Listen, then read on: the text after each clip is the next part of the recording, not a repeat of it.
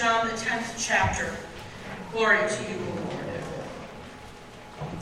At that time, the festival of the dedication took place in Jerusalem.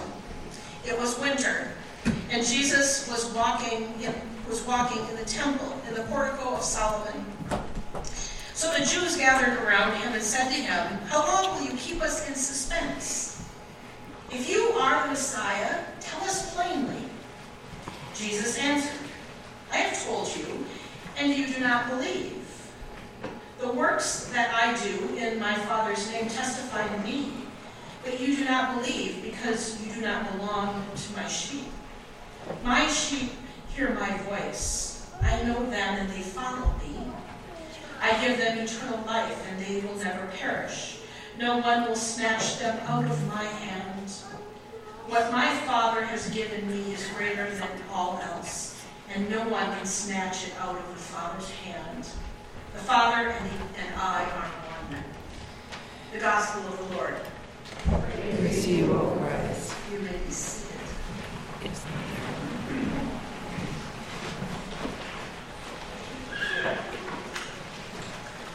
Let us pray. Lord God, your goodness and mercy follows me all my whole life long. And I live in the promise that I will dwell in your house forever. Amen. I've never met a true shepherd. The closest I think I've ever come was when I was in South Dakota. I mean, there's a lot of people who raise sheep, especially in South Dakota. But Bert was different. Bert knows sheep. He knows his sheep. Some of his sheep have won at national levels.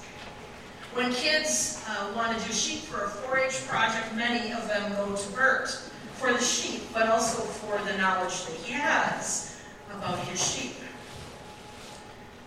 So what does Bert have that I don't always see in other people? Bert is a quiet man, and from my experience, he doesn't get overly excited or worked up about things. Sometime I'll have to tell you the story about Bert being left at church uh, with no ride home because his wife left without him. And he didn't get worked up about it, he left.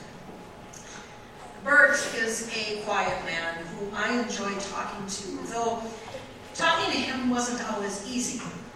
Yes, if I was to speak to him, the yes and no questions, that, that was fine. But if I asked anything any deeper than that, I would usually have to ask a follow-up question, or his wife, Laura, would usually see the confusion on my face and would explain things in ways that I might understand. The funny thing is, when I went back on to South Dakota on vacation a couple of weeks ago, I was in a store uh, in Aberdeen, South Dakota, and all of a sudden, out of nowhere, I hear Pastor Sarah, and it's it was Bert's son, JD, and I couldn't help but smile because as I spoke with JD, I immediately thought of his father and how similar the two are. Saying that, I still have never met a true shepherd, one that lives with their sheep all the time. Having said that, Jesus opens me up to qualities of a good shepherd, one who is gentle, who truly cares about his sheep, not because the shepherd sees the sheep as money or food, but because they see the sheep as created by God and know that deep down these creatures are extremely vulnerable to what the world has, has to offer and they need protection. They love their sheep because a good shepherd stays with them 24 hours a day. They are with them in sunshine and in rain.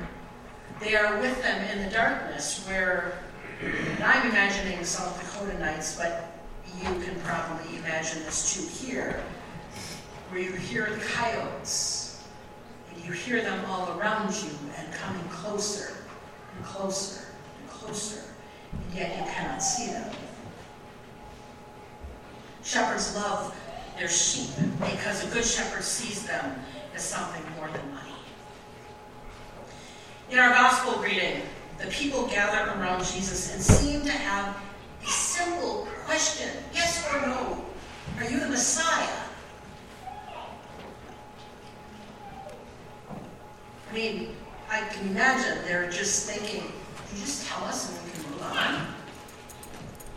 But when has Jesus ever answered something in an easy way or a cut and dry way? The truth is, he never does answer their question about who he is, but rather focuses on the relationship that the shepherd has with the sheep. Because Jesus isn't about titles. That's not important to him. It frustrates the people because they live in a world of titles. For many years, the people were waiting for the Messiah. This is a big deal for them. They've been waiting for the Messiah to come and make everything right. It would put the Jewish people, knowing that this is the Messiah, back into a place of honor, even through even though God has never removed them from that place. When the world around them seems to be falling apart, people need someone to look to because they feel all alone. They feel vulnerable. Over the years, many had proclaimed to be the Messiah. Many declared the promise to be on them. I am the Messiah, only to be proven wrong.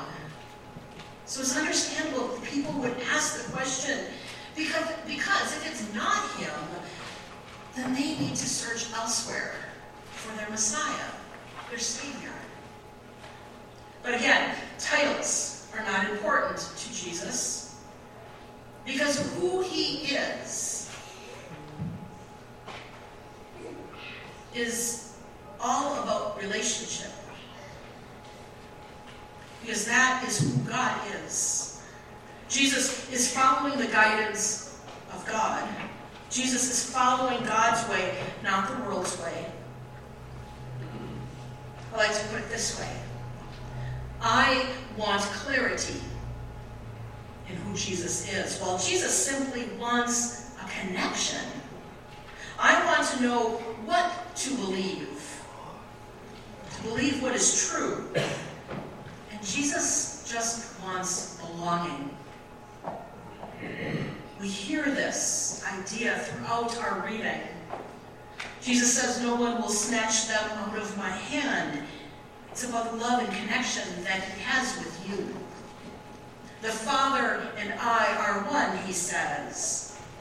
It's about how Jesus is an extension of God and all of God's attributes as well God's provision, God's care, God's tending, and the image of God as the shepherd.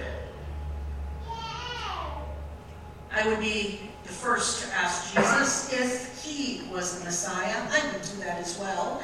Because there are too many Messiah wannabes in the world. Too many people believing they alone will save the world. There's too much brokenness in the world, and honestly, I don't always see Jesus in the people around me. I see division and anger and greed and simple meanness. I long for the Good Shepherd to pull me close and tell me that I will be okay. And actually, He does, but I don't always see it. I don't always feel it like I should, like I think I should. I expect it all to be so much more because I hear from the TV preachers that say things will get better when God is on your side. And I don't feel that. I see leaders around me speaking about what is best for me, then I think they're wrong.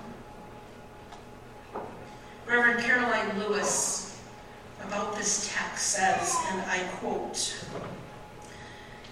I realize how much I listen to so many other voices, voices from outside and from within, telling me, well, you know what they say.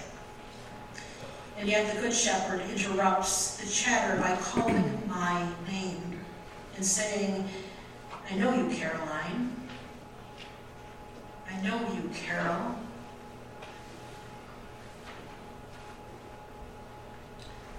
I acknowledge how much pulls me away from my priorities, my vocation, my joy, my God. And the Good Shepherd reminds me no one, no thing will snatch you from me. Unquote. We continue to ask Jesus, Are you the Messiah? And I wonder why we continue to ask the question. Let's be honest, we know the answer. We know that the voices are what causes us to question, those inner voices. The world causes us to question because the world does not understand the shepherds. At least they don't understand the good shepherd. The good shepherd that we all long to understand. But Jesus tells us that the good shepherd doesn't care what we understand, because the good shepherd will continue to desire a connection with us, and the good shepherd will always draw us close when we most desire to belong. The Messiah is more than anything we will ever understand and more than a simple yes or no. The Messiah has died for you, even though we can't fully understand how that works, because the how doesn't matter. We come to the font washed with the waters of new life, even though we can't fully understand how it works because the how doesn't matter. We come to the table to receive body and blood of our Savior, even though we can't fully understand how it works. But how it works doesn't matter. We celebrate a risen Messiah, one who was dead for three days, one who gives us eternal life, even though we can't understand how that really works, because the how doesn't matter. We worship God, Father, Son, and Holy Spirit, even though our understanding of who God is is more than a good shepherd. But that's a good start. Because the good shepherd hears our voice and we follow. The Good Shepherd gives us eternal life, and we know we will never perish. The Good Shepherd stands guard so that we are not snatched out of the hand, out of his hand, and we feel comforted. The Good Shepherd is our God in whom we belong. Thanks be to God. Amen. Mm-hmm.